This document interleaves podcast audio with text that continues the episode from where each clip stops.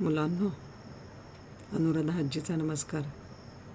आज आपण डॉक्टर बावेस्करांच्याविषयी माहिती करून घेणार आहोत. डॉक्टर हिम्मतराव बावेस्कर यांचं नाव विंचू वंशाच्या बरोबर अगदी अजोडपणे जोडलं गेलेलं आहे.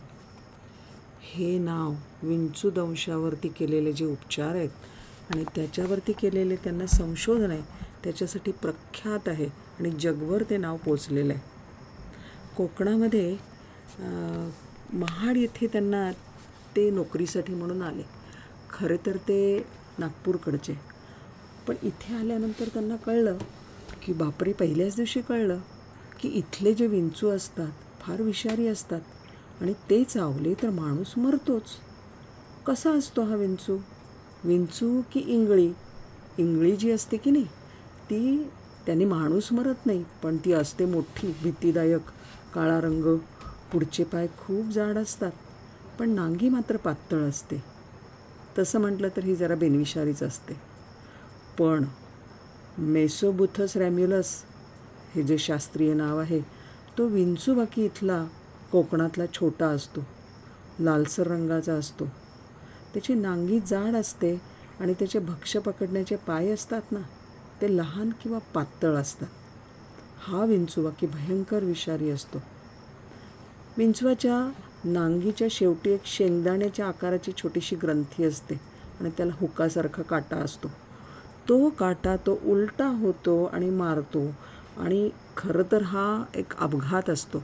परंतु त्याने माणूस मरतो बरं का? हे विष एवढं विषारी असतं की त्याच्यामुळे माणूस मरतो. विंचू ही जातच अशी आहे की अतिशय चिवट. अणुबॉम्ब झाला होता माहिती आहे अणुस्फोट. त्याच्यानंतर सुद्धा तिथे विंचू बाकी शिल्लक राहिले होते. आणि हा जो विंचू असतो तो तीन तीन महिने अन्नाशिवाय राहू शकतो. तर कसं आहे ह्या जहाल विषामुळे हे जे जहाल जहाल विष होतं छोट्या विंचवाचं त्याच्यामुळे कोकणामधले रुग्ण हमखास दगवत असत. दगवत म्हणजे मरत असत. डॉक्टर बाविस्करांनी काय केलं? त्यांनी उपचार पद्धती बदलली. सूक्ष्म निरीक्षण केलं. त्याचे नोंदी ठेवल्या.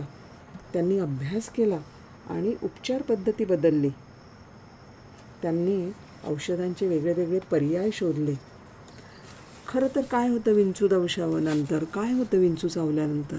वेगळ्या वेगळ्या प्रकारचे आपल्याला ते वेगळ्या वेगळे वे वेगळी वेगळी लक्षणं दिसतात. पहिलं कसं होतं की खूप घाम येतो उलट्या होतात लाळ गळायला लागते. बाहुली मोठी होते डोळ्यामधली. लिंग ताठर होतं. ब्लड प्रेशर वाढतं. हार्ट रेट वाढतो.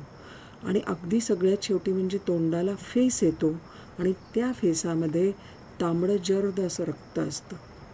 ज्या वेळेला हा अशा प्रकारचा फेस येतो तोंडाला आणि लाल रक्त त्याच्यामध्ये असतो तो म्हणजे मृत्यूकडे जाण्याचा शेवटचा टप्पा असं मानलं जातं. आता हे जे आहे हे बघून फार डॉक्टरांना अतिशय वाईट वाटायला लागलं. काय हे माणसं विंचू दंशाने मरतात म्हणजे काय? आणि मग त्यांनी त्यांचा अभ्यास केला.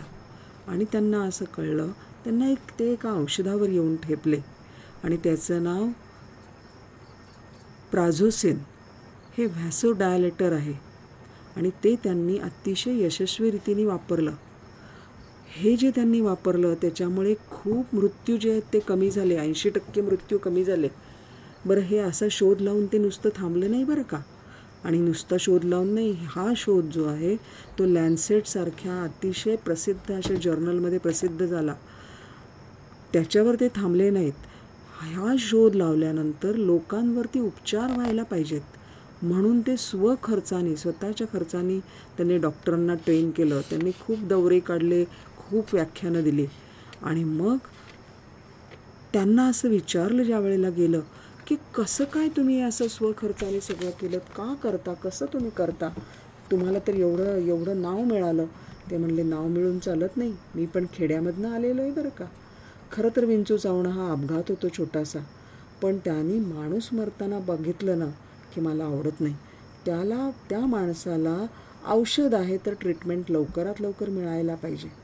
आणि मग त्यांनी ते असं म्हणतात स्वतः बाविस्कर डॉक्टर बाविस्कर असं म्हणतात की माणसाला आपल्यासमोर जीव जाताना पाहिलं ना विंचूदंशाने की मग की फार त्रास होतो. परंतु त्याचा जीव वाचताना मी ज्या वेळेला बघतो त्यावेळेला फार आनंद होतो आणि माझा हुरूप दुप्पट होतो. ह्या कामामध्ये त्यांना त्यांची पत्नी यांनी खूप मोठी साथ दिलेली आहे. दोघांनी मिळून हे सगळं संशो संशोधन केलेलं आहे. तर त्याच्यापासून बोध असा घ्यायचा बघा मंडळी. की आपण जर का खऱ्या आणि योग्य प्रश्नावर जर काम करत असू ना आणि तो प्रश्न सोडवायची तीव्र इच्छा असेल संशोधक वृत्ती असेल आणि बुद्धी असेल तर प्रत्येक प्रश्न सोडवला जातो आणि त्या सोडवण्यामुळे ज्ञानाच्या प्रवाहामध्ये आपण भर पण घालू शकतो. असा ज्या वेळेला हा प्रवास सुरू होतो त्यावेळेला पैशासाठी किंवा साधनसामुग्रीसाठी तो संशोधक कधीच अडूत राहत अडून राहत नाही.